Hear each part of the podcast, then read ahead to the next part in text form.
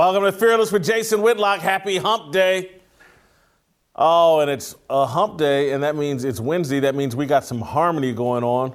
Uh, Pastor Bobby and Pastor Anthony will be by, and we will talk about, we'll follow up on my conversation we had earlier this week about Jim Jones and communism and the role of the government from a biblical perspective. But before we do all that, we'll roll out to uh, Chicago and bring in Greg Couch. He's written a column about the Olympics and the lack of heartwarming moments in the Olympics.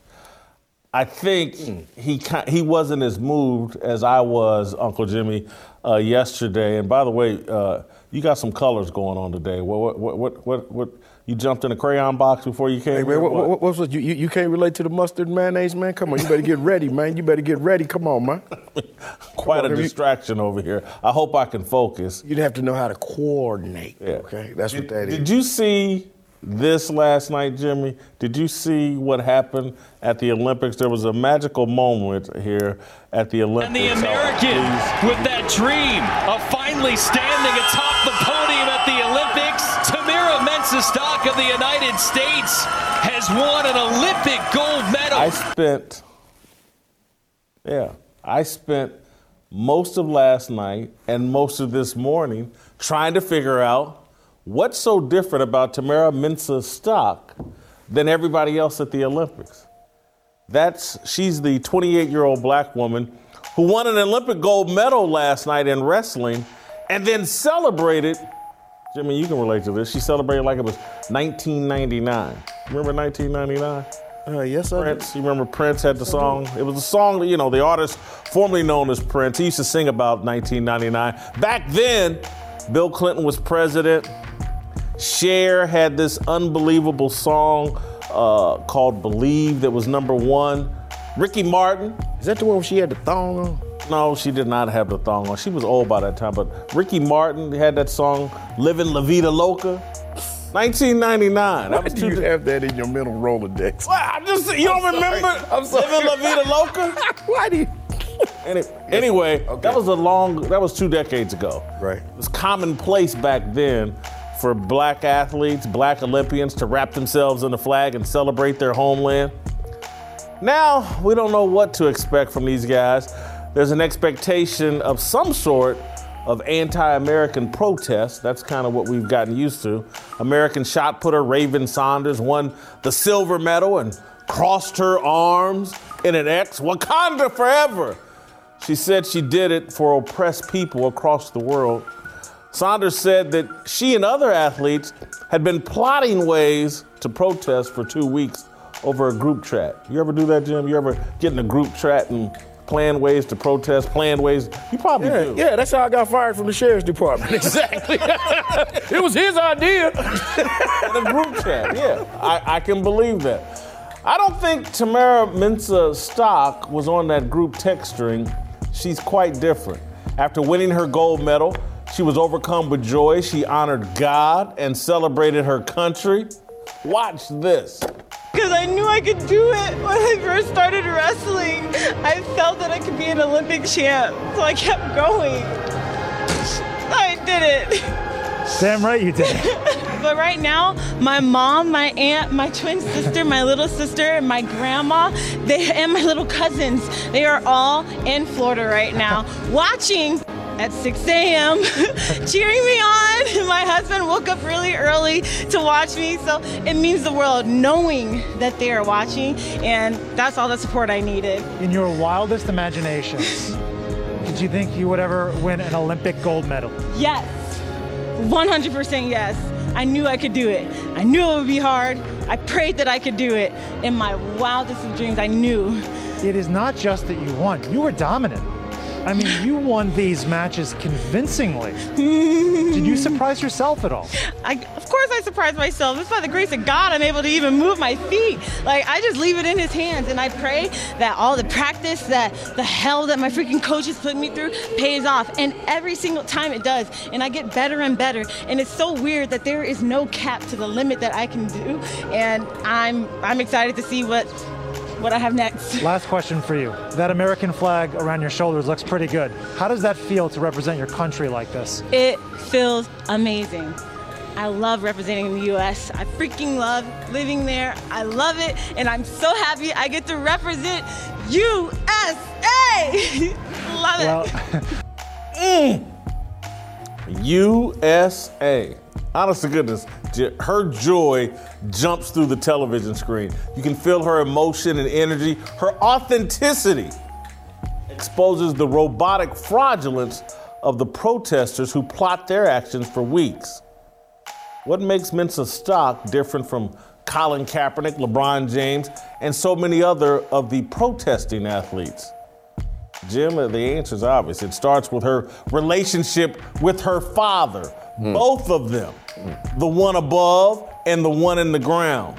Mensah Stock enthusiastically professes a relationship with God. She has not chosen the secular path of her peers. Her dad, the one here on earth, was her biggest fan. He died in a car accident driving home from one of her high school wrestling meets.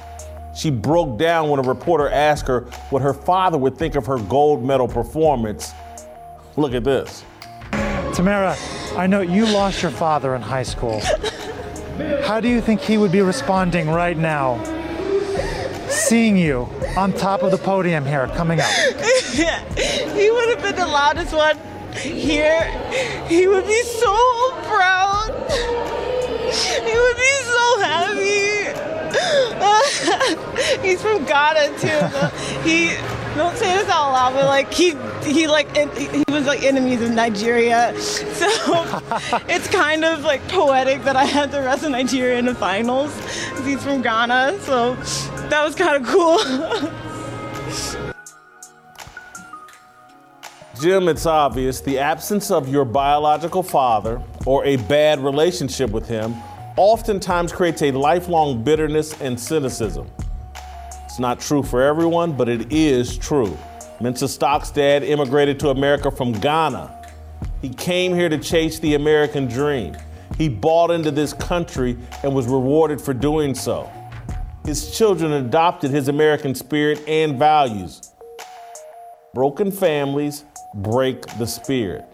LeBron James and Colin Kaepernick have and or have no relationship with their biological fathers. We shouldn't be surprised that their view of America is ruled by cynicism and bitterness. Despite their economic riches, life has been unfair to them. There's no amount of money that can replace the love of a father and mother.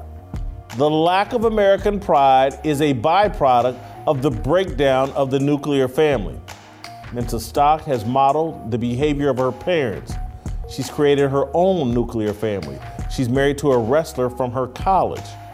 She has an unwavering commitment to her immediate family. She said she's giving her Olympic prize money to her mom so her mom can start a food truck business. Mensah Stock's parents laid an incredible foundation of support for their kids. That foundation launched a daughter all the way to the Olympics.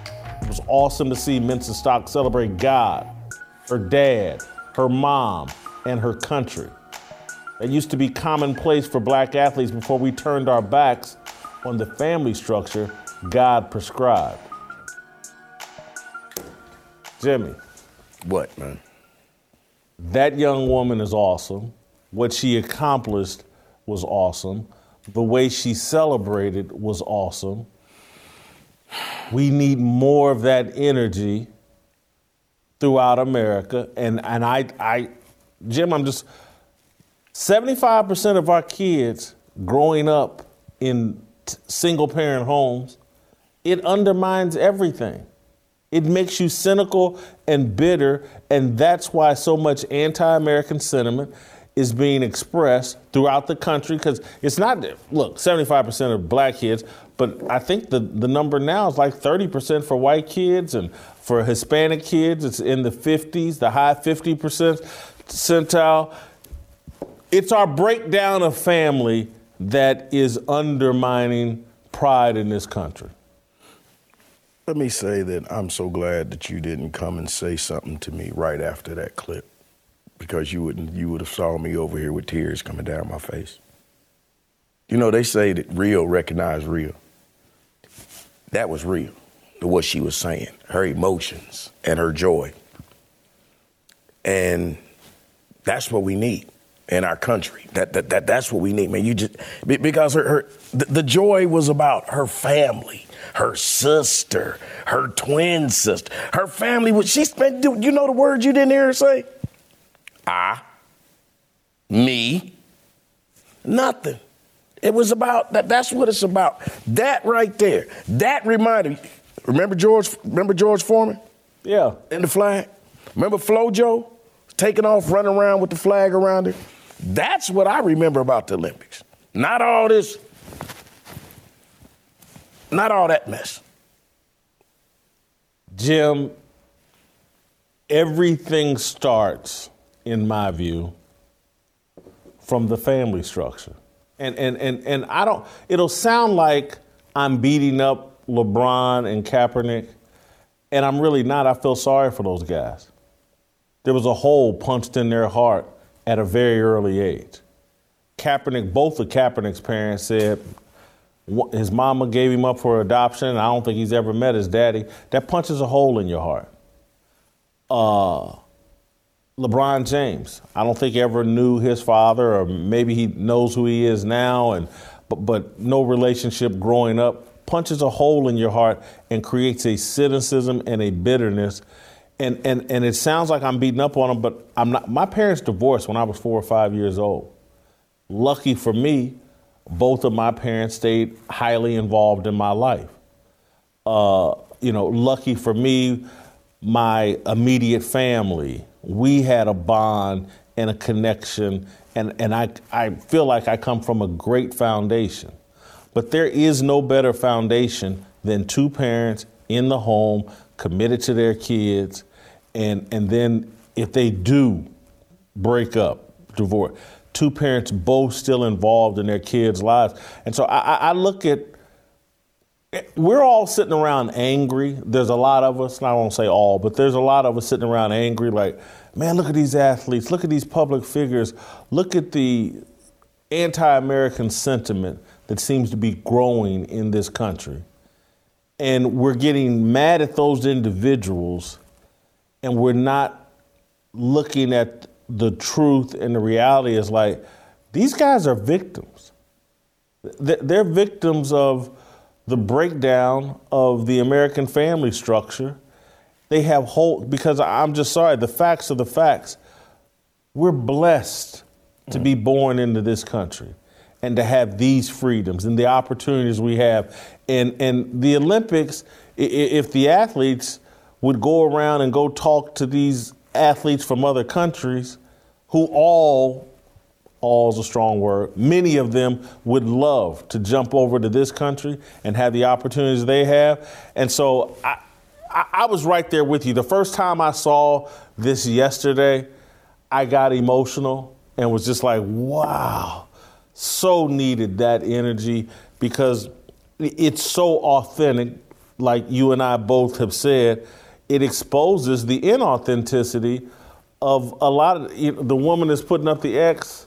That, that don't remotely feel real. The woman that at the Olympic trials that pulled her T-shirt over her head said she was set up. That don't feel real. When LeBron James is tweeting out, "Oh, we're hunted every day," that, that don't feel real. That's a gimmick. That's a stick. That's stuff they're doing. What this woman did was real, and it's not just because I agree with it. You could just feel it. You could sense it.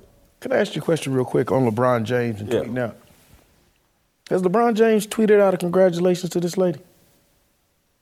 Has Not Colin Kaepernick? I'm gonna have to go look. I'm gonna have to, I don't want to say no, but has yeah. Colin Kaepernick tweeted out a congratulations to this lady? Has Simone Biles tweeted out congratulations?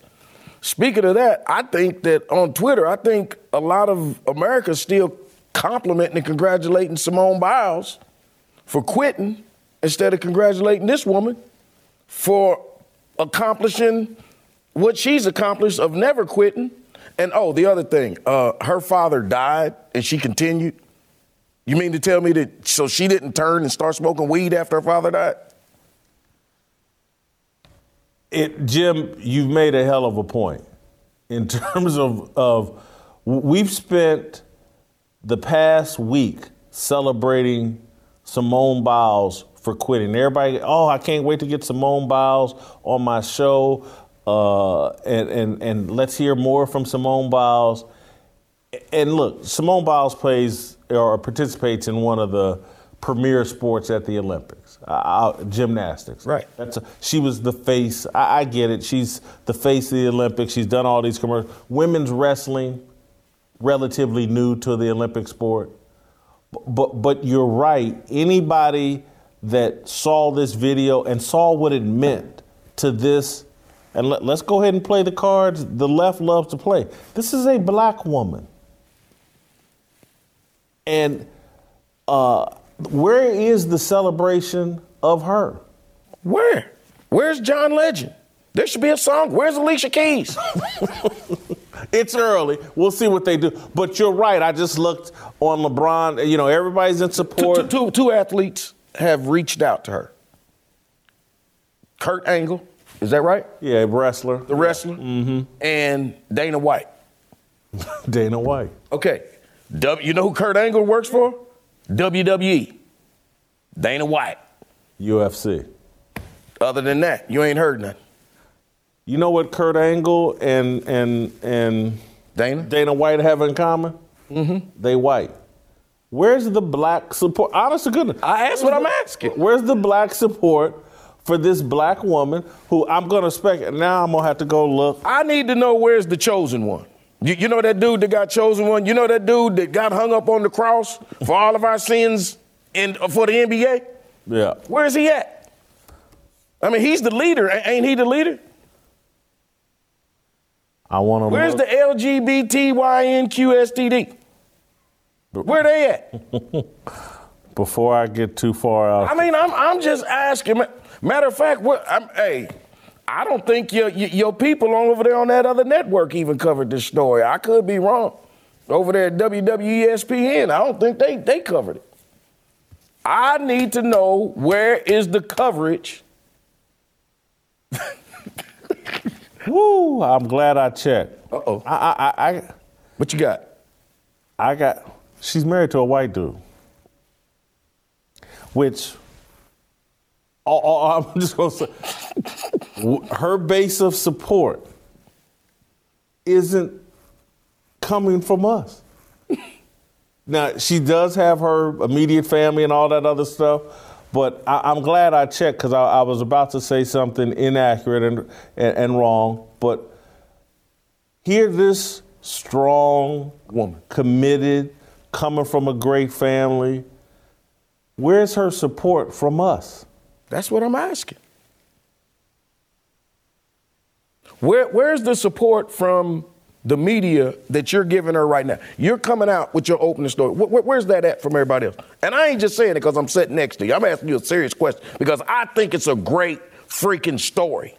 And I, if that ain't what America's based on, tell me what the hell it is. Man, let me tell you something. I, when I was in the United States Marine Corps, when I graduated from the Marine Corps, I heard the Star Spangled Banner all my life. Hey man, nothing changes the way you hear about the Star Spangled Banner when you standing there in your Marine Corps blues after you done committed and, and come through a, a, a boot camp and you hear that song. I'm sorry, man. I understand what she's talking about. I'm gonna get you. You just led me to one of my big uh, positions or thoughts that I've had for a long time. The lack of a draft conscription has ruined America. Mm. We used to make people ante up to be, you know, men. You 18? Go, go join the military service. There's a damn good chance. And that was you anteing up and some investment in this country. And, and, and I think it's one of the biggest mistakes we've ever made. And, and, and I say that knowing that if, if I had gotten drafted, I would have been disappointed and, you know, I, I would have been upset. But de- my father, I'm, my father used to tell me all the time, man, you need to join the military. That, that's the one. You need that discipline. You need that. It's one of the great. My father was a street guy. join, getting drafted and going into the military straightened him up, put him on the right path, opened his eyes. And again, my father lived through some really tough, difficult times in America, racial history. But he believed in this country. He believed in his opportunities to create some happiness and joy and space for himself to do things that he wanted in this country.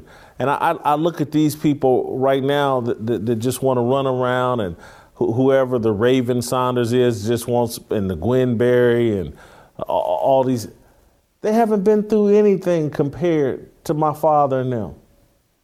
And, and, and, and I know how, I'm just sorry, I've, I've seen some racist acts in America. I've definitely seen, lived through it, have seen it. I'm not dismissing it all. America is not perfect. No one in America is perfect. There's some things I've done in my life that people could attribute to, if they wanted to, racism. It was really just me being stupid. And uh, again, I think I told the story a couple weeks ago about me be, beating up some white dude at a bar my senior year of college. It wasn't racism, it was stupidity and alcohol. And, and so people do dumb things and some of it is, I guess, based in race, or not, not guessed, I know based in race, but, but to, to, to denigrate this country the way that we have, no way, no dice. No, unless you can show me some place in the world is doing it better than us, not going there. And so I'm, I'm so thrilled and pleased that this woman expressed what many of us know, even the people out there faking and protesting and taking a knee because if Colin Kaepernick felt the way that he says he does, or if LeBron James, they would move. They would move. They would be like, I'm up out of here. I got. I would move. Yeah. If, if, if they, I felt that way. Yes. I ain't staying nowhere. I ain't want it. Nowhere. Again, every time I go outside, I'm hunted. Oh, you no. haven't moved. That that, that, that, that contradicts rule number one of, of self survival. it's. Hey, did, did can yeah, I tell you the biggest racist thing about this? I'm ahead. sorry. Can uh-huh. I just tell you the biggest racist thing going on about this? Biggest racist thing going on is she ain't got no support from no black athletes. That's racism at its highest. How are we as black athletes not supporting this athlete? Let's let's see what happens over the next 24 hours. It, you know, yesterday it was popular on social media, basically among conservative white people and a handful of the rest of us that got some comments. I didn't even want to go there. Uh, because that, that's who's been complimenting her. Yeah, I'm, that's who's reaching out to her on Twitter. But I didn't even want to go there. Yeah, no. That's a damn shame. Anyway, Jim, it's about that time again. Time for me to grab a Built Bar. hey man, our Built Bar supply is getting low. I know. I know. But it's time for me to grab one. You've heard me talk about my love for the salted caramel. But today, I'm going with cookies and cream. Hey, Corey, is that the cookies and cream right there? oh, man, they got so many great flavors orange mint, brownie, uh, coconut, all low in calories, low in sugars something. and carbs. These protein bars shouldn't be this good, but they are. Built Bar is also the new official partner of the U.S. Olympic track and field team for this year's Summer Olympic Games that are going on right now in Tokyo. Did you see this Sydney Sydney McLaughlin? Yeah.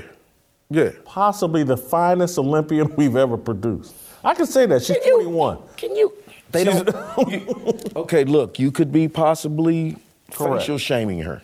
Who? Facial shaming her. Woman is beautiful. She's spectacular. Women don't like. Uh, you got to be careful. Women don't like you saying that nowadays. They don't. She she she's gentle on the eyes. She's awesome. Okay. And she came back and won. She beat another American for gold and silver, and they were both they were both great in how they celebrated uh, winning as well. They thanked God, thanked the USA, said they was proud to represent. I was glad to hear from both of them. I think the other woman's name is. And it's beginning to make me enjoy watching the Olympics yeah. again. Dalilah Muhammad, I think yeah. is her name, came in second place. It was incredible. All right, anyway, go to built.com and use the promo code FEARLESS to save 15% off your first order. Use promo code FEARLESS for 15% off at built.com.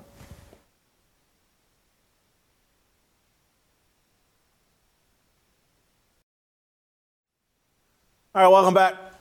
Uncle Jimmy, let's roll out to Chicago. My guy. And bring in your guy, uh, G Nice. G Money. Call him G Money. Uh, Greg, Greg Couch has written a column about the selfie games. That's his nickname uh, for these Olympics. He's calling it the selfie games.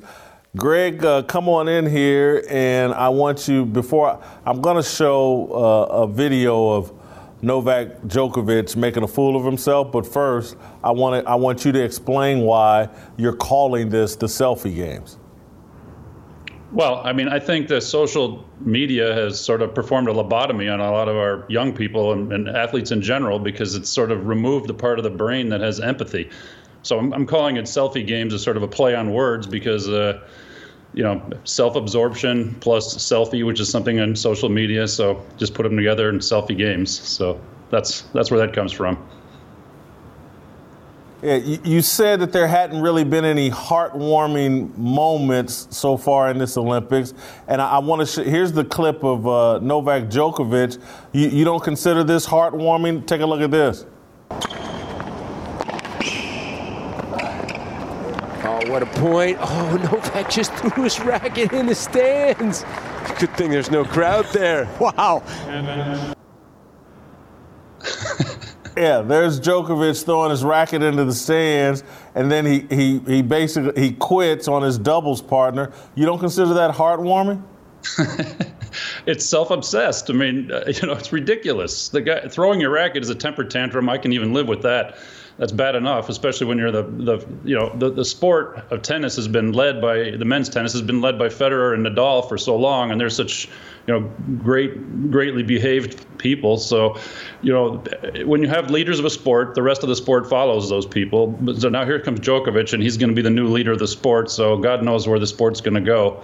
But I mean, I can live with that. But what you can't live with is him walking off on on on his mixed doubles bronze medal match just because he's angry and doesn't you know doesn't doesn't feel like playing anymore because his partner uh, you know Nina Stojanovic I think is her name I mean she's her dreams are shot now. You want to win an Olympic medal? Well, too bad. I'm, it's all about me. I'm, I'm done. I don't really want to play anymore. So yeah, not not exactly heartwarming. No. All right. So you in your column talk about Djokovic and Simone Biles, who obviously Simone quit during the team competition and uh, dropped out of a lot of the individual events and then came back and won the bronze medal. Greg, help us analyze who looks worse here, Djokovic or Simone Biles? Who, who had the worst temper tantrum, the worst moment at the selfie games? I mean, Djokovic had the worst moment because what he did is take his partner away from having a chance to, to play in the Olympics and to win a medal. At least with Biles, she she stepped away from her team. They both walked away from their teammates because they don't understand what a team is. But at least Biles' teammates were able to go ahead and compete anyway. With the with the gymnastics, you had four uh, athletes there, and for each uh, individual thing, they would they would compete three of their the three they think were the best. So when Biles was out, at least the other three were able to compete and go for it. So, but it's it's it's roughly the same thing. I mean, these guys just they don't think about the team. It looks ugly. They're the goat of their sport, maybe. I mean, Djokovic is at least in the argument, and. Uh, it's just sad. I mean, it's just it's pathetic, really, that you you you you not even give one shred of thought, one second of thought to who your teammates are. You're supposed to be there fighting with these people, not just well, it's about me, and now I've lost, or I'm not happy, so I'm I'm, I'm out. I don't I don't know who these other people are. That I don't represent them. They don't represent me at all. Terrible. Greg, we started out the show, Uncle Jimmy and I, with a discussion basically focused on we think the breakdown of the family is why the athletes are so different and so narcissistic and so anti American. You've kind of made an argument in your column, and you've mentioned in passing here that social media is driving a lot of the narcissism and selfishness.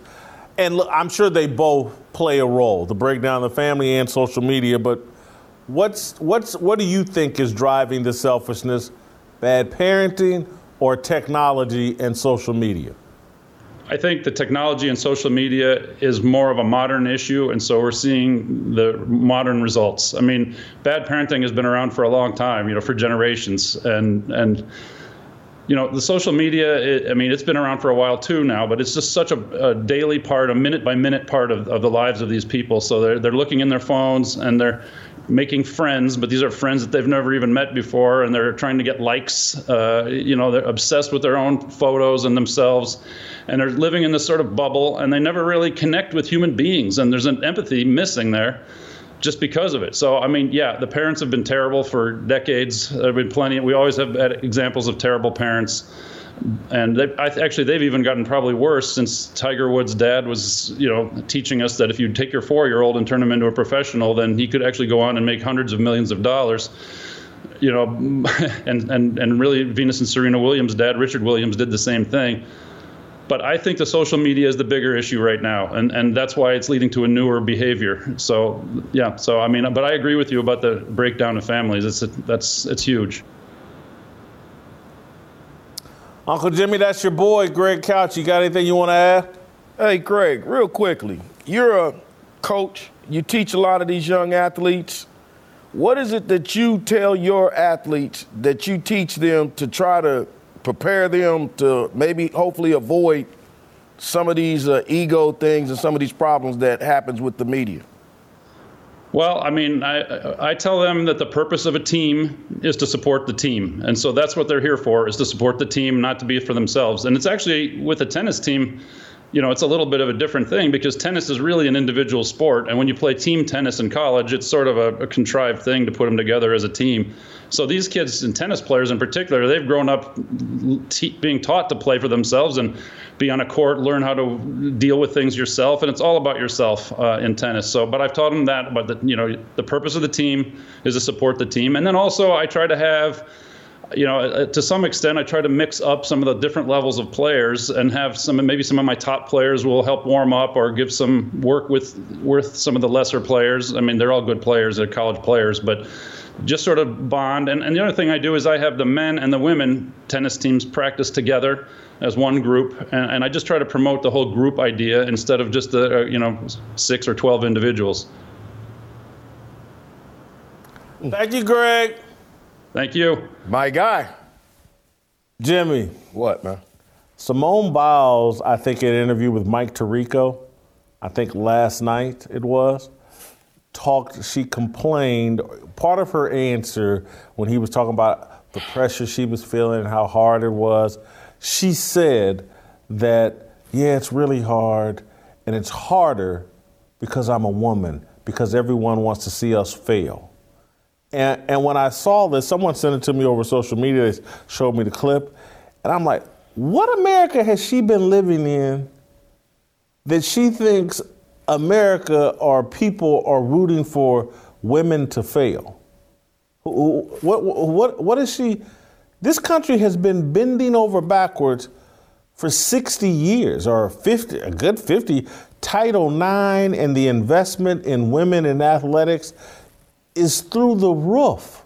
We've the whole the whole the government, the country, the money has all been invested in trying to promote women's sports. And this woman thinks we're all sitting around hoping that she fails again, this goes back to like, what are we teaching these kids? Who's putting this BS, bad information in their ears? The China. China. Jim, you're you're not joking, but you're also right. In terms that, that you just reminded me, uh, and I almost went here today. Tucker Carlson last night mm-hmm. did a monologue about China and the money they're investing in American media, and how the New York Times took down a bunch of articles that basically China had paid for. And they took them off their website, tried to make them disappear, but they got busted. And then he walked through all the other different media, including the Washington Post, getting money from China. And it, it was terrific monologue. I keep going back. Man, people we got to quit going for the rig job. It's like, oh, Tucker Carlson, he's racist. Oh, he's conservative. Don't listen to him. This dude is courageously exposing things that people need to hear, see, and understand. America is being bought right from out from underneath us by China and other influences. I, am glad you mentioned that because it reminded me again. Tucker Carlson, terrific monologue last night People should go back and watch it. All right, go to youtube.com slash Jason Whitlock. Hit that subscribe and like button. Uh, when we come back, very briefly, you don't have to go very far. We're going to get into some harmony. Pastor Bobby, Pastor Anthony here. We're going to talk about the role of government from a biblical perspective. Next. I just want, I wanna be, I just want, I wanna be, I just want, I wanna be, I just want.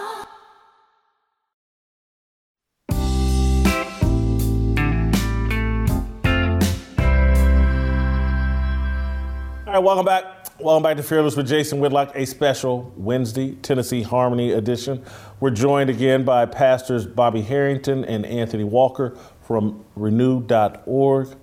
Uh, guys, thank you so much for uh, being here again. Appreciate it. Earlier this week, I went on a rant about Jim Jones and communism, and because uh, a congresswoman out of California compared uh, Donald Trump to Jim Jones, and Jim Jones is from Indianapolis originally. I'm from Indianapolis.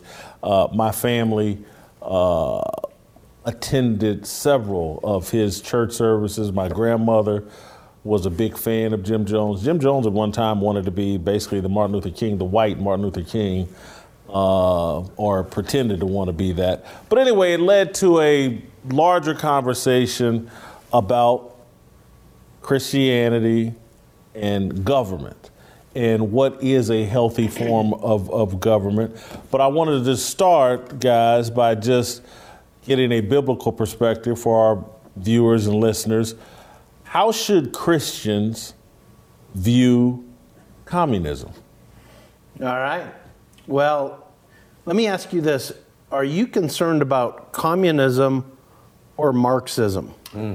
Both, but Marxism, the political theory, is is based on socialism first, then communism, and Yeah. so So you're going all the way like as if we were to implement communism here. yes, the the whole conversation for me is very personal because in the late 70s uh, as a young man i was trying to decide uh, what i was going to do i was a political science major and so i went to the soviet union i went to russia i went to moscow and it was coming back from moscow when i really concluded how terrible uh, communism was that I made a decision to find out more about the Bible, which led me to end up becoming a disciple of Jesus, and now I'm in ministry. So this is super personal for me. Um, communism itself is built around Marxism, and Marxism is an alternative religion. Let's just be upfront. It's not just a philosophy, it's an alternative religion. And it has all the markings. stop there, Bobby. Why do you say that? In ter- Mar- I- I've heard of it as a political theory. You're the first. person um, I've heard someone say it's really a religion. Yeah, uh, the reason I'm, I'm going to say this is there are versions of religion that do not uh, directly refer to God. Like Buddhism, there's, there's uh, forms of Buddhism where you don't believe in God. And a lot of times people make this mistake of thinking you've got to explicitly refer to God for it to be religious. And that's not true. If it's something that becomes an idol, where you make it a God, you make it the way you look at life and you're passionate about it, and it forms your worldview so that everything that you see, think, uh, strategize around is based on that philosophy, that becomes the God of your life. And what's happening right now in the United States is a lot of people on the left are making socialism their religion. And uh, it's become the way they interpret life, and it forms all the ways they think. And we're mistaken if we don't call it religious. And before I let you hop in, Anthony, I, I would. I see it as Americans are making politics their religion, and it's really not a left or right thing. I think I see people that identify themselves as Republican, that's their religion. I've seen people that identify themselves as Democrats, that's their that's how they interpret Yeah. the world. So I, I, I can see why you're saying what you're saying. I personally don't see it that way. I see it that what's happening is that there's a cultural warfare right now between a Marxist view of the world on the left a religious Marxism on the left and people trying to hold on to the Judeo Christian belief system of the past, then many of them on the right are still devout Christians and they don't like what's happening. And the only way they think they can fight it is through uh, Republican politics. My problem would be, and this is what I've said to people, conservative people I spoke to, spoken to, is like, I- I'll see them write on their bios on Facebook, Twitter. First thing they'll list is I'm a Republican or I'm a, or MAGA or I'm conservative. And I'm like, whoa, whoa, whoa, whoa, where's God at in this? And where, why is it Christ, Christianity, the first thing Yeah. you list? and so I see people all the time on both sides. of the- Their first thoughts on everything are, uh, as a conservative, how should I feel about this? As a liberal, how should I feel about this? And I just, the reason why we keep having these harmony discussions is I want people to say, as a Christian, Yeah. how should I feel about this? Yeah. So I, I, I agree that there are people doing that. I told you a couple weeks ago about the guy I had a conversation with, and I said, bottom line, which is more important, Jesus or the U.S. Constitution? And he hedged. Uh, and it's because a lot of people, they've merged the two in their minds, and I agree uh, that that's not right.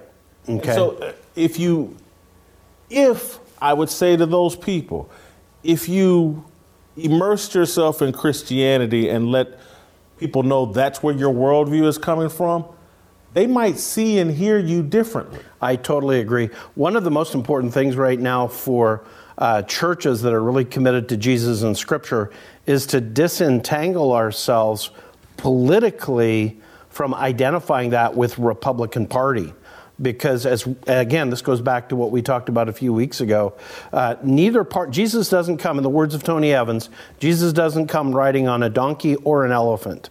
He transcends both of them and is more important than both of them. That's why he's the King of Kings and the Lord of Lords. Anthony, jump in here. That's the point where we agree that I, I think that when you get to Republican, you get to conservative, you get to liberal, and you see that before you see Christ, or that leads before you lead with Christ, all that will happen is the pendulum will keep swinging. You'll go to an extreme view, a Marxist view, you'll go to a socialist view, you'll go to uh, a, a conservative only or MAGA only, when Christ needs to be elevated above all of that. That's right. Well, I, I just think for those of us that are believers, if we want to be heard by people who disagree with us, we got to cover ourselves in Christ because I'm just, t- they're not going to hear you if you're covered in Republicanism or Democrat, blah, blah, blah. They're just, they've been trained to dismiss you. Yeah. And, and so they haven't all the, they're doing a good job. They're getting close to like, if you say you're a Christian, you've been, they've been trained to dismiss you, but there's enough of us that grew up in the church that, that we can, we can distinguish, oh, that's a Christian. That, that's, he's coming at me, and, the, and they may dismiss it, disagree, or whatever, but at least they know you're coming from a good place. That's where I, I, I think, you know, we're missing the boat. Uh, And by the way, I, just Yeah. amen. and it, that's why it's so important. I just want to say it again that we've got to not enmesh ourselves with either political party. Yes. We've got to enmesh ourselves. There, there's a different political party, and it's uh, the kingdom of God, and the leader is King Jesus. Yes. And that's who we advocate for to both parties. Yes. So I was talk a couple of weeks ago. I'm at home in Indianapolis, and it, it's even it's before Jackie Speier made her comments.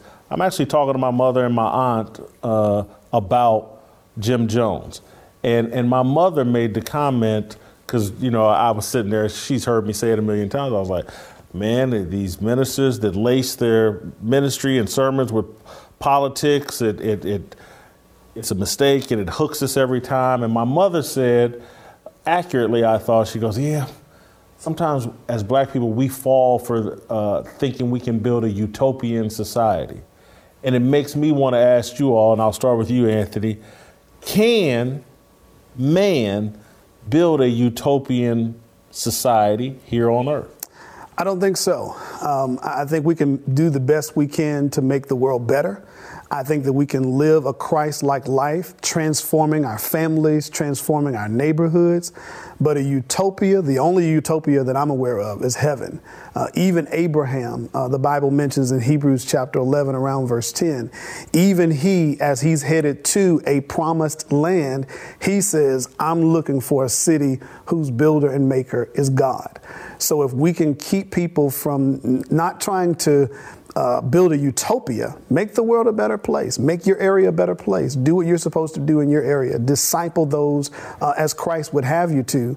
But we're all seeking heaven. That's the, that's the only utopia that I'm aware of. I totally agree. In fact, what we want to do, uh, true followers of Jesus, we want to be a, uh, in a church that becomes a, a signpost of heaven, a signpost of utopia. We follow King Jesus, so we forgive each other, uh, we reconcile to each other, we love and serve each other. In our families, people stay married, they work their stuff out. Um, in the home, uh, you've talked about this quite a bit. Men are the servant, Christ like leaders of their families, uh, where uh, people are encouraged to uphold honesty and truthfulness. So the church becomes a signpost of the real uh, utopia, which is coming when Jesus comes back. Yes. And so between now and then, we just try to live it out as best we can.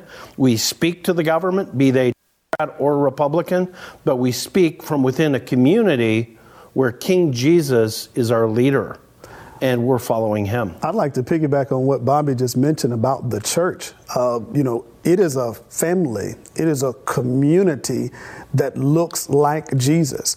And God has always wanted his people to be that model, be that example. As he said, if anybody wants to learn anything about how to treat one another, look at my people. If anybody wants to know how do you make marriage work, Look at my people. They can get a picture of it. They can get a signpost, as he says, about what this utopia could be. But transforming it all down here, we're going to point back to Jesus.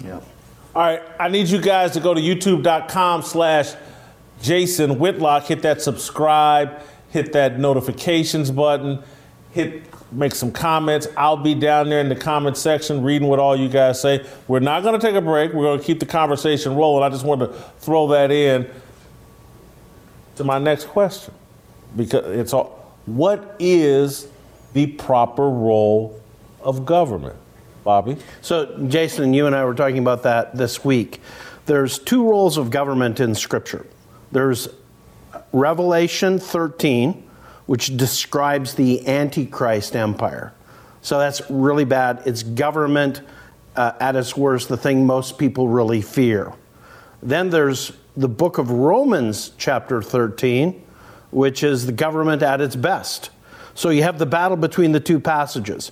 Is it Revelation 13 government or is it Romans 13 government? So in Romans 13, in fact, let's uh, just throw up on the screen uh, the passage where uh, the Apostle Paul describes for us how God wants us to look at government and the role God wants government to play. Here's what he says Let everyone be subject to the governing authorities, for there is no authority except that which God has established.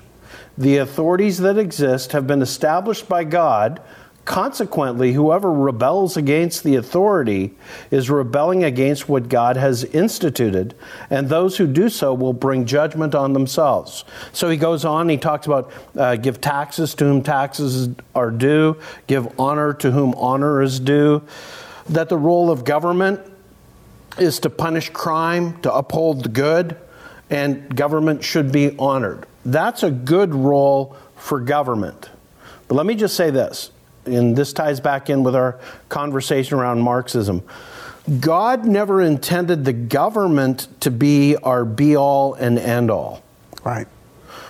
God's intention, if you're going to put your eggs in any basket, it would be the local church, where the local church lives out this godly life and the government uh, is supportive of that community, but the government doesn't become that community.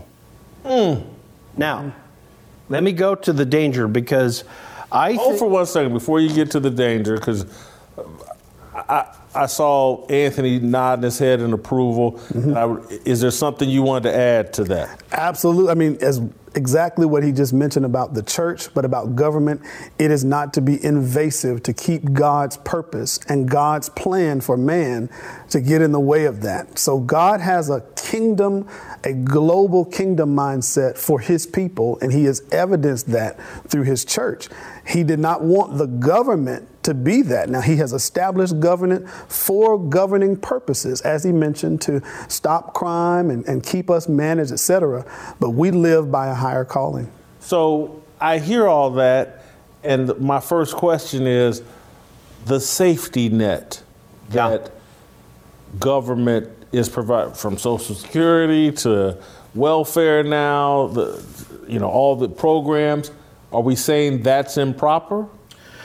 That's a really good uh, uh, question because obviously it, it helps people and it's government uh, establishing things that are good and helpful. You know, up until recent times, like in the last, say, 200 years, oftentimes the church would take that role. We have a copy of the church payroll in the year 253 AD. The ancient church writer Eusebius describes who is on the payroll of the church in Rome. And he mentions 90 elders, 52 exorcists, and he says 1,500 widows that they were taken care of all through church coffers. So what's happened now is that churches tend not to take care of each other and they look for the government to do that. And I think that we have to be candid about that, that uh, there's benefits to it with the government taking care of people, but there's also dangers. Because wherever the government goes, government philosophy goes with it. And government philosophy often uh, becomes more important and has a greater priority than Christian philosophy. So I would say uh, it's attention to be managed, but there are dangers, especially when government becomes everything. And that's the danger of Revelation 13. And you wanted to elaborate on that, or you just did? No, no, I will now if, if you'd like. Yeah. So in Revelation 13, which not every Christian believes like what I believe about this, but I believe that Revelation 13 describes an end time empire that's government, where government's everywhere. And government becomes its own God or is treated like a God, and it's pervasive in everything, and it becomes the enemy of God. So let me read the description uh, Revelation uh, chapter 13, starting in verse 1. John describes it as a beast, and it's the imagery that they use in prophetic literature to talk about a political empire. So he says, I saw a beast coming out of the sea. And then he goes on and says, It was given power to wage war against God's holy people and to conquer them. It was given authority over every tribe, people, language, and nation.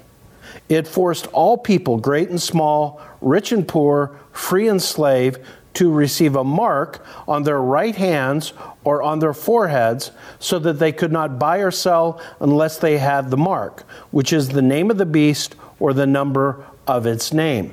So it's envisioning a scenario where government becomes everything and government controls everything, and government is against the purposes of God because government is its own God. There you And from the earliest days, Bible believing Christians have always had a hesitancy about government and about government taking on too much authority because when government does that, it becomes its own religion and its own entity. And uh, invested with too much power, it becomes opposed to the things of God. So, Bobby, I want you to clarify for our viewers, listeners, when you say early Christians, you're not talking about the 16, 1700s. You're talking about long before yeah, then. the Yeah, yeah, yeah, yeah. So the New Testament was completed. Probably the last book is the book of Revelation in 90 AD. By 125 AD, so this is one of the first books ever written after the New Testament. It's called the Didache, and it, it envisions a government entity that is opposed to the people of God, doing great damage to the people of God, like Babylon did of old. They often use the imagery of Babylon from the Old Testament where God's people were in captivity in Babylon. And so they, they were warning from day one about the role of government being the oppressor of God's people. We've always got to be careful to, to stand against that. Jesus, you know, he did what he was supposed to do as a citizen, and he even encouraged. Uh, he was challenged on that notion, you know, should you pay taxes? Should you be a participant? And he responded, give to Caesar what is Caesar's, but give to God what is God's. And as Bobby just mentioned, oftentimes throughout history, the church and government you know, tried to have these partnerships, but it would never work because they have a different end in mind. As he mentioned, the government is its own entity and God has a kingdom mindset. So those won't mix. We have to be good citizens, but again, we're following King Jesus. We have an alternative political uh, philosophy, and it's that we're we have allegiance to King Jesus. Yes. More than anything. Yes. I, I'm sitting here listening to you guys talk, and, and I don't know if this personal story is appropriate for me to share or even if it helps the conversation. But I, I'm listening to you all. When I was in California, uh, I grew up in a church in Indianapolis. It's a small church, 25th Street Baptist Church in the inner city in Indianapolis. When I was in California, I was providing financial support to my church back in Indianapolis because I had this vision of, and it's, trust me, people would think this church was nothing. It's just a little small little church. We had holes in the roof, and I had to put a new roof on the church and all this other stuff. But I had this vision of that little local church being the engine for this whole neighborhood. Wow. That it, it that it mm-hmm. lives, and I wanted it to provide jobs and you know for people in that community and just even if we just started with doing lawn care and we bought the equipment and rented it out to people in the neighborhood but I, wanted the church to be the engine for that neighborhood and then we were just going to grow it. Some things happened uh, that I- won't go into but I I just I'm listening to you all talk and and and a lot of my stuff comes from instincts or because obviously I'm not as well versed as you all. But how come we can't get there to where every church sees itself as the engine for the neighborhood that it exists in, and then just grow it out from there? And maybe there maybe there are churches doing this, but. ah, it's so much what I believe in in term and, and to hear you all say and for me to fully now understand that gov- that the church should actually be more powerful than the government. Yeah. Yes. Yes. And, and we've got it reversed now. Paul, Paul mentions it like this. Paul says that we've been given the ministry of reconciliation. And that word he's using, reconciliation, is bringing things back into harmony with God. So, our main mission through discipleship, through uh, teaching others and evangelizing to others about Jesus, is to bring them back to God. If you grow up in an inner city situation, absolutely your mind is thinking, I got to make a dollar. I got to get out of here. I got to do something. And that drive will lead you to things like, well, the government ought to give us a little bit more of this, or somebody ought to give me a. But when we can tell people, you were made by God who created the universe, He has empowered you by the blood of Jesus. When we give them that and let them know your identity is found in God, your purpose, your mission is found in God, and we shift that mindset, now we're not looking to the world to provide us with what God has already given us. But that's that's a part of our mission. It is, as you keep mentioning, it is transforming our communities because if we've got better men in the church, they contribute to better marriages.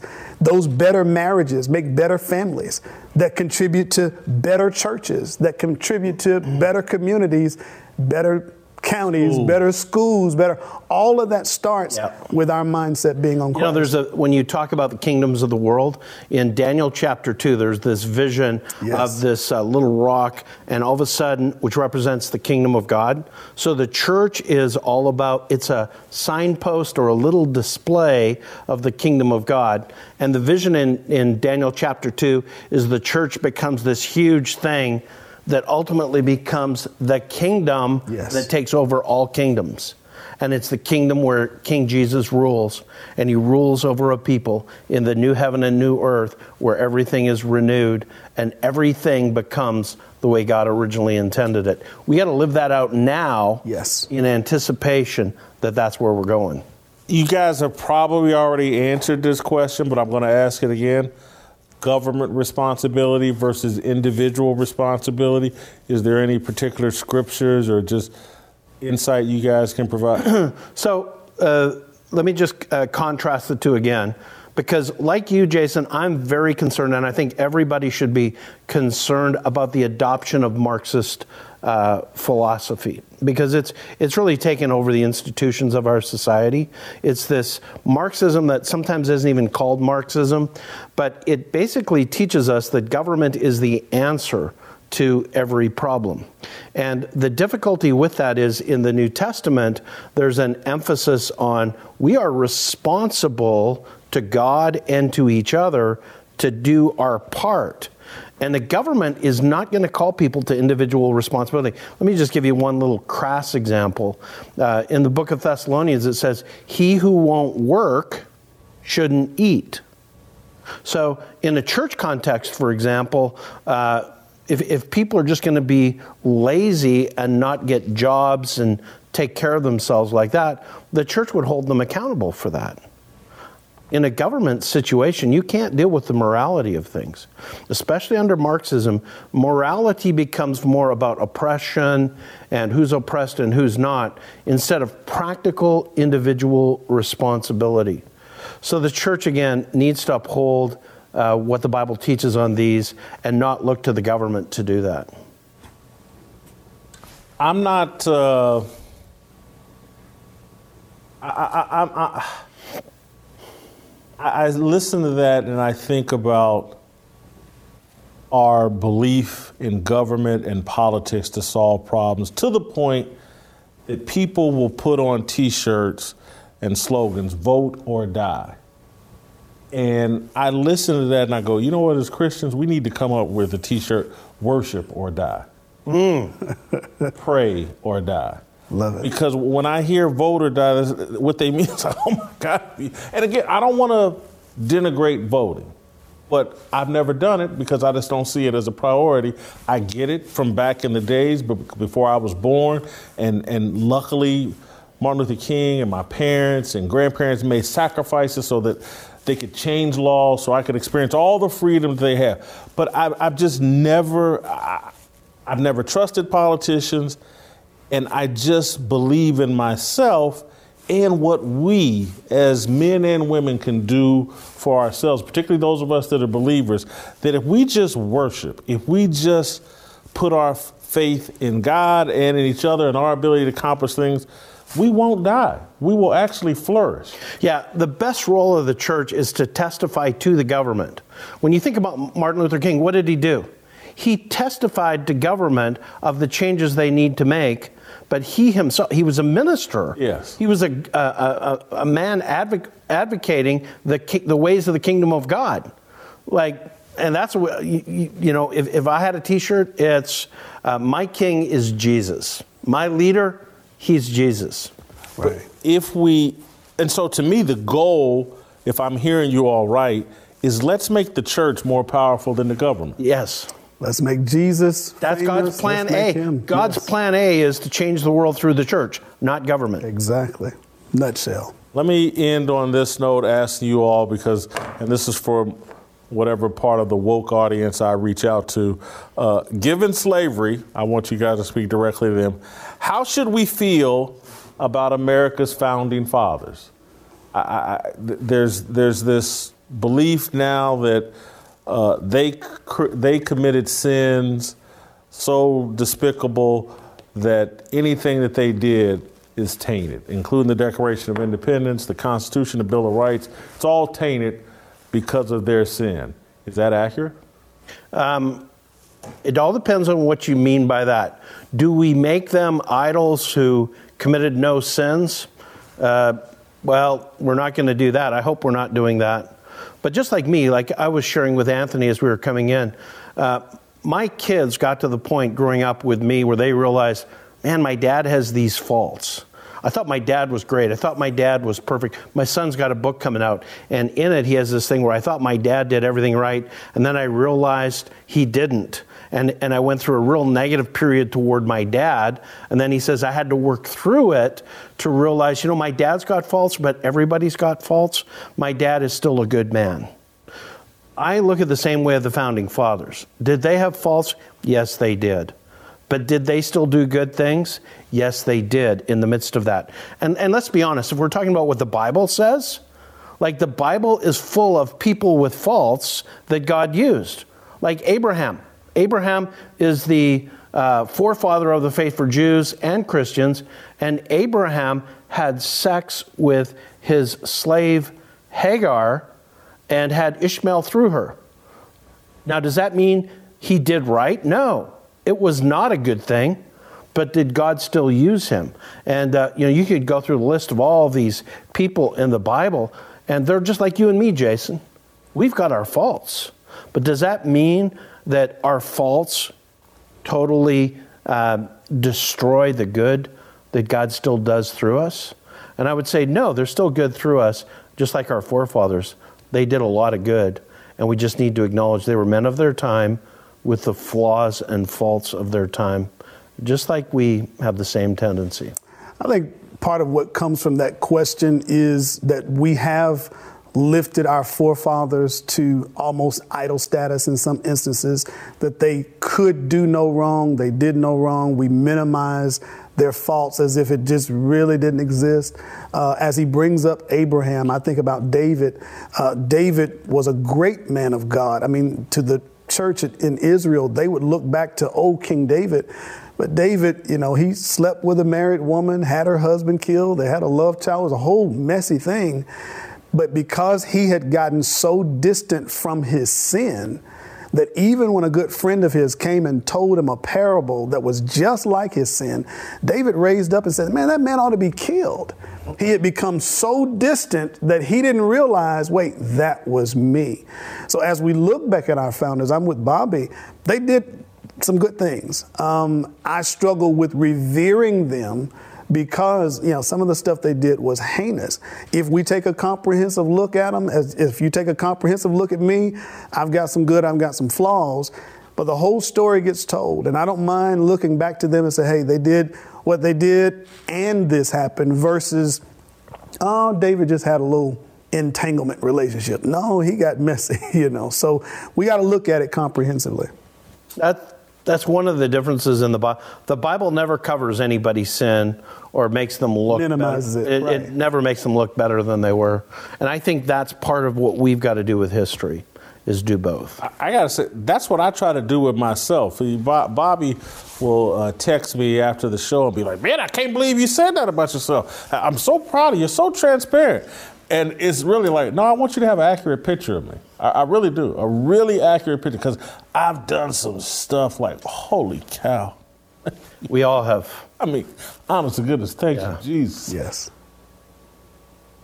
But overall, I want to be remembered for the good stuff that I did, and there's plenty of it. And uh, it's Uncle Jimmy, you got anything? Yeah, I would just like to say that I would like to not be remembered for covering, coveting after my neighbor's ass. it's cows. it's cattle. Don't the Bible say that? Don't cover thy neighbor's Donkey. ass. Ain't that the Bible say that? His donkey. Doesn't use that word, oh, but, it, but it encompasses that. Okay, I, I'm still in. Thank you, Pastor. Remember that song, Pastor Bobby on the left hand side? No, I don't remember that, Jimmy. Okay. Have you been listening to anything we said? I heard every. That's why I felt that was that last part. I, I felt vindicated. I, I'm still in. it's, there's still help for me. I'm not going to come to you next week if you're going to crack jokes. Hey, you know, Jason, if we're ever if we're ever going to talk about harmony, can I just say this Tennessee harmony? Yeah. Here's what it's about. It's about that we're all sinners who've lost the way, and by repentance and by God's grace, that's how we find the way. And uh, grace is so important right now for our nation because it's by grace that we have been forgiven by God and we forgive those. We forgive our political enemies. We uh, turn the other cheek. We try to work things out. We don't view people as evil. We view them as having perspectives that are uh, not right. Sometimes they have ingrained evil in their perspectives, but they're not evil. They're all made in the image of God, and Jesus died for all of us. And at the, at the bottom, love is the answer love and forgiveness and doing the work of repentance and restoration. That's one of the issues, I think, as he pointed out. Sometimes we put a person's political ideology or their thoughts, we put that to that's who you are. You're a soul that God desires to save. You may have different thoughts on these issues, but you're a soul that God sees that He wants to save so much so that He invested the blood of His dear Son. So I want to be forgiven for not starting today with a prayer. So I'm going to ask Anthony and Bobby to end today with a prayer. Anthony, you go first, then Bobby, you close us out. Let's pray. Father God, we thank you so much for your grace, your mercy. Father, we know that you have called us to be just like your son Jesus. We look to him who is the author and finisher of our faith. We pray that what we've discussed here today is pleasing and acceptable in thy sight. It's great to be here, God. Thank you for Jason. Thank you for these conversations. And uh, we just want to say that love and forgiveness and the grace of Jesus is the greatest thing. And we pray that that would be the harmony that we can help others to see. In Jesus' name, amen. God, I know he left Uncle Jimmy out. Believe he put him in there too. That's it, and that's all for us.